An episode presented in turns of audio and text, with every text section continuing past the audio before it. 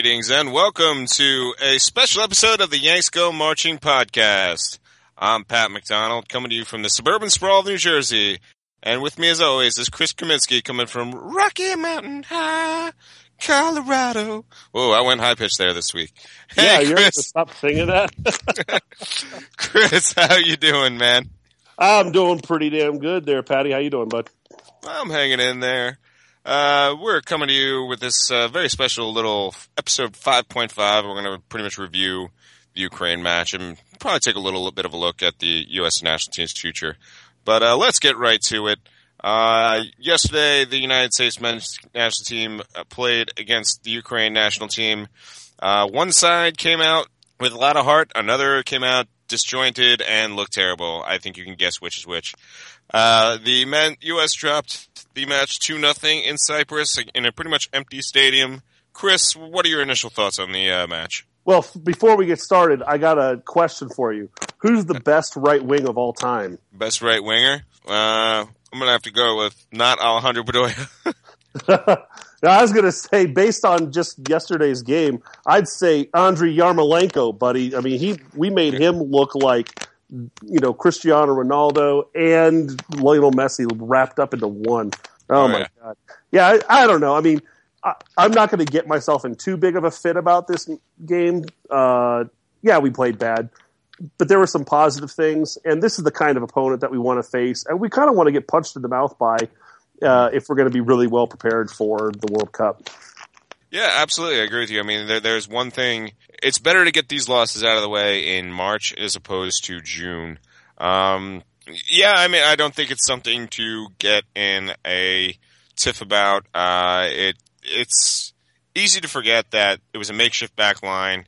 Three of the players may very well not even make the World Cup roster at all. And a large contingent of the national team applies to trade at MLS now, and they're heavily relied upon, and they just weren't there yesterday. Yeah, I think the biggest area we saw was the back line was just terrible. Yeah. Brooks was, I mean, just abysmal. Mm-hmm. Castillo, maybe Yarmolenko would make most left backs look like that. I don't know. I mean, Castillo just never really factored in the game at all for me. Right. So yeah, I mean, those guys they're not gonna be on the squad, and that's where the biggest weakness was. They kind of made us look a little pathetic, but, you know, there were positives in the game, though, too. And, you know, we could probably look to those a little bit more than how badly that back line played. And honestly, it could have been a lot worse than 2-0, but they, you know, the midfield kind of held possession a little bit there in the second half and didn't give too many opportunities. And especially counterattacking, they did a pretty good job closing down that counterattack. Yeah, I agree with you. They certainly came out with second half, played much better. Even got a few chances on goal, which was, better than what could be said for the first half. And I think, like you said, the score could have been much, much worse if not for some saves by Tim Howard there. So he certainly bailed his pretty wretched back line out. So let's get right into it. Who do you think hurt their case, to make the World Cup? Well, other than Brooks, Castillo, and Castillo. Yeah. Onweu. Yeah. Brooks, Onweu, and Castillo. Yeah. Gosh. Who hurt their case? I didn't particularly think Kljestan played very well. He was a guy that had to step up, I think, to solidify his spot. But other than that, I thought, well, no one really helped their case. Let's just put it that way. Yeah. But I thought that was easily, the back line was easily the worst. Kljestan, didn't do enough for me. We didn't see enough of Agudelo. We only played 5 minutes, so that to me, I still don't know what to expect from him. Johansson flashed moments of brilliance. Yep. I don't know about brilliance, but he had some good. Well, I guess we're going to talk about good stuff in a minute. But what do you think? Who do you think played their way out of it? I think you pretty much nailed everybody on the head. I think Castillo might be the only player who. Well, Castillo. Yeah, that whole back line, except for Jeff Cameron, I think they pretty much played themselves out of contention for the World Cup. Kljestan, I think it's probably between him and Mix Diskerud, and I think right now Diskerud has a leg up there. So I think Kljestan's in trouble for this World Cup. As bad as Altidore and Clint Dempsey were in this game, they're still going to be on the plane to Brazil. There's no doubt about that. So I can't say they played themselves out of contention. And then you know what? Terrence Boyd. By not getting on the field, I think that's extremely worrisome for him. Yeah. Because I do think four strikers are going to go. And I think right now the top three are Altidore, Johansson, Johnson, and then that fourth spot's between Wando, Agudelo, and Boyd. And I think right now you got to say, after this match, I think you have to say Wondolowski is probably your fourth striker. Yeah, and I think, Klinsmann's desperate to find another target guy. I just don't think he's going to find it. We may end up having to play a 4-4-2 in certain situations in this World Cup, which is something I know that Klinsmann doesn't want to do. But who's the target guy? You know, and if Josie's not scoring for you, well, there were a couple times Josie, even though there were maybe three times in the entire game I noticed he was on the field. One was his really bad miss of that header at the beginning of the second half. But there were a couple times when he just set his mind to holding up the ball. It was after they switched to the 4-4-2. He had a couple nice layoffs. One was to Johansson. One was to I think it was Shea. And when he decided to turn his back to goal and not try to get too far forward, he made a couple nice one touch passes. But other than that, he didn't do a damn thing the entire game. Yeah, I'm actually someone who's still on the 4-2-3-1 bandwagon. I mean, I am too. I'm just saying, if he's not scoring, and if he's not holding up the ball, what damn good is he? Oh, that is true. I mean, I'd say try. I personally would say try Aaron Johansson before you give up on the formation. Well, that's the whole reason he didn't stick to the formation when he brought Johansson in and take Altidore off, because Johansson can't be a target forward. Yeah, he's great. He showed good touch. He showed a lot of creativity, or in a couple flashes of creativity, but I don't think he's a classic target forward. I don't think he's gonna be. I mean, he's not particularly a classic forward, but target forward. But I think right now this is the formation that's worked. I think the nine or so guys behind your forward really go a long way to making this team. And you know what, Johansson, every time he stepped on the field so far, he's looked solid, and sometimes he has been in that target role. Even if just for a cameo. All right, well, speaking of Johansson, I think he was one of the better players in the game yesterday, coming on for about 30 minutes. Are there any positives you can take out of this one?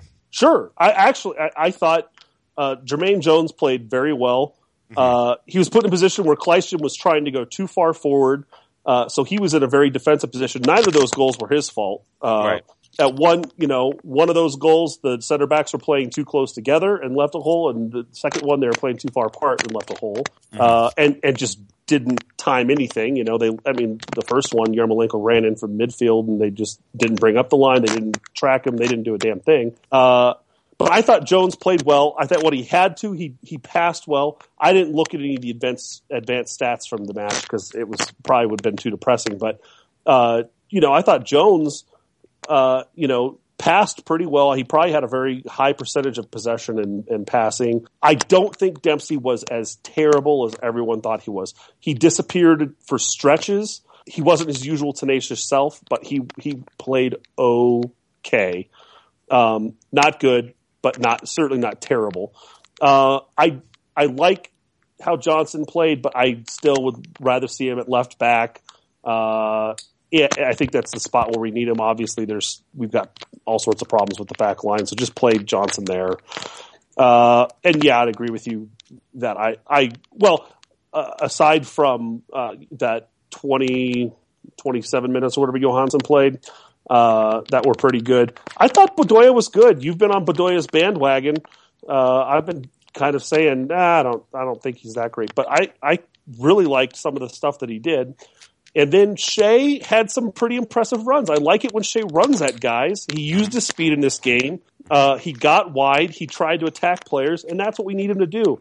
In the past in the national team, he's just kind of gotten the ball and passed it away. But when he's really attack-minded, he can add a spark. And maybe as a guy coming off the bench late in games when teams are tired, he'd be a really good asset to have. So I think he actually helped his case with this game. Yeah, I think I pretty much agree with you across the board. I know Jones is a very divisive figure, and I think our show, we tend to be one of the few that's on his side. But I thought he played well. Johansson, we already talked about. Fabian Johnson, you know, if he plays left back, the good thing is that Donovan can play on the left wing. Graham Zusi can play on the right, so it'd be all right. But, I just think about the left being torched, and it has less to do with DMB and more to do with Edgar Castillo in this game. I think Edgar Castillo's performance kind of had me finding a newfound respect for DMB, because a couple of those plays where he got burned, DMB at least would have been able to – he may have been lost the initial move, but he would have been able to catch up and rectify it. Alejandro Bedoya, I think, did have a good game. I agree. Though I don't think he did enough to sweep aside Graham Zusi or Landon Donovan for that matter. Of course not. Yeah. He's not moving up the food chain. And those couple misses, he had a couple, and there were tough chances. Yeah. But, in games like that against quality opponents, you've got to finish. Absolutely. And the nice volley he had, that he took it off the chest and shot it way too low of a trajectory for that. You know that you have defenders in front of you. You know that's going to be blocked. So you just have to play with your head, But agreed. I thought his movement was good. Yeah, I agree. I think some of the better offensive attacks, especially the second half, came through him. And the same for Breck Shea. I think Breck Shea right now has made a very strong case to be that late game momentum changer who comes off the bench. I think at this point he might be the 23rd guy that gets a trip to Brazil. That remains to be seen. He'll definitely be in the 30-man camp, I think, in May. I think so. That's for sure. If you had to pick a player of the match, who would it be? That plays for us? Yeah, let's stick with Americans. Well, gosh, I don't know. Timmy made some pretty impressive saves, so I'd have to say it was him, even though, we gave up a couple goals. Yeah, I'd have to say Howard, too. Because even after he made the initial save on the second goal and was just completely left hung out to dry by John Brooks lollygagging back. So he made a save on both goals, didn't he? I think a save on both goals? I think he did, yeah. And then he just got – so, I'm going to go Tim. He is our man of the match, USA style. One other brief thing we could talk about is that it has been made official. The friendly lineup, pre-World Cup friendly lineup has – been nailed down. The United States men's national team will face Azerbaijan. All right, here we go. Is that how you pronounce that, Jason? Azerbaijan.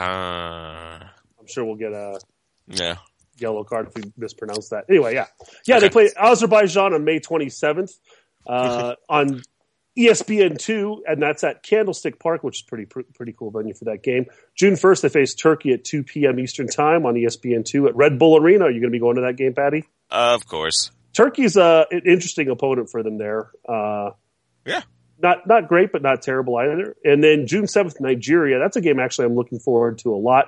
That's 6 p.m. start on ESPN at Everbank Field in Jacksonville, Florida.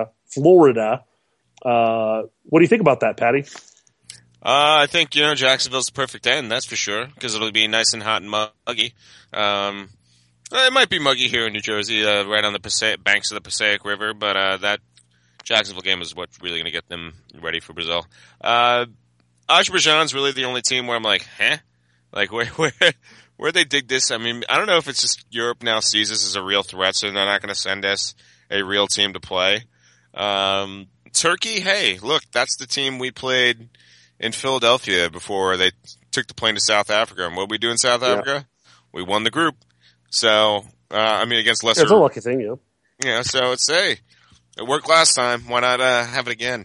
But, I'm definitely excited. I can't wait to go to that game at Red Bull Arena. And hopefully the U.S. national team fans fill that place up much better than they did against Ecuador. I think it was 2 years ago. 3 years ago, I think now. Yeah. You got any thoughts? Yeah, of course. I like I said, I like the Nigeria game a lot. They're not going to be as good as Ghana, but they're going to play a pretty similar style. So that I think that's going to be a good test. Turkey is Turkey. I agree with you. Azerbaijan, who knows? I think in essence that having Ukraine on the schedule kind of serves that should have served as a warm up, you know, because you're not going to get a quality European opponent to come here, like you say, right before the World Cup. They're busy doing their preparation. So Ukraine was probably about the best game we could have gotten this spring. And we got it early. We got it out of the way. I think it was good, like I said, that we got our, you know, our butts whooped a little bit. And, you know, you got to give Ukraine credit going back just for a second. They've got a lot on their minds. It was an emotionally charged game for them. They, you know, they did what they needed to do in coming out focused, coming out passionate, playing the game hard, but playing the game the right way. I know that the Ukraine team has a majority of players from the Russian leaning east, but also some players, you know, from the west portion that are more west leaning. And, you know, so they came together. They played very well. They, you know, they deserved that victory. And so, I mean, where I'd like to see a Ukraine type team leading up to it, you know, we've played them. I said Sweden might be a nice, you know, type team or something like that, that mimics that, you know, central northern European style that would help us get prepared for Germany. But all things considered, it's not a terrible lead up to the World Cup. Yeah, I agree. It should get them very well prepared, in my opinion, for the World Cup itself. And I pretty much echo everything you say about Ukraine. Good for them. Good for them to get up for that match yesterday and play their hearts out for a country that pretty much needs a victory right now. Yeah, absolutely. Hey, I got a question for you. All right. You ready for this? Oh, I'm ready. You usually ask the questions. I'm going to ask you one now. You know, Jurgen recently came out and said that the Ghana game is a must-win. And my question is, do you agree with that sentiment? And do you think he was right to say that? I definitely agree with it. I don't think you can get less than 3 points out of that game, because I don't think you're going to – it's possible you can get four out of the next two, but I don't see that happening. I definitely see a loss to at least Portugal or Germany, probably the latter. As for if he should have said that, he's never minced words before, so I don't – it's not a detraction from who he is. He has no problem using the media to motivate his players. And you know what? Considering last year was one of the best, if not the best year in U.S. national team history, I've got no problem. What he's doing is working. So I say stick with it. Yeah, it took a little while to get there where people actually started to have belief in what he was trying to do. But I think in a future pod, we're going to talk a little bit about, you know, kind of at the 4-year mark as we approach it, what Jurgen's impact on the game in the U.S. has been, and, you know, if we think he's, you know, doing a good job, I think that's something we're going to be talking about pretty soon. But, yeah, I mean, it's certainly very interesting to come out with such a bold statement because, you know, you don't have to. Ghana seems like on face value the easiest out in that group, but you never know. Germany could, you know, not need the points when they play us, and that could, you know, play into our hands. So you just don't know. There's a lot of time to talk about this stuff, but I thought it was really interesting that he just came out and said that. I mean, it does appear to be the most winnable game, and hey, for what it's worth, we're due for a win against that team.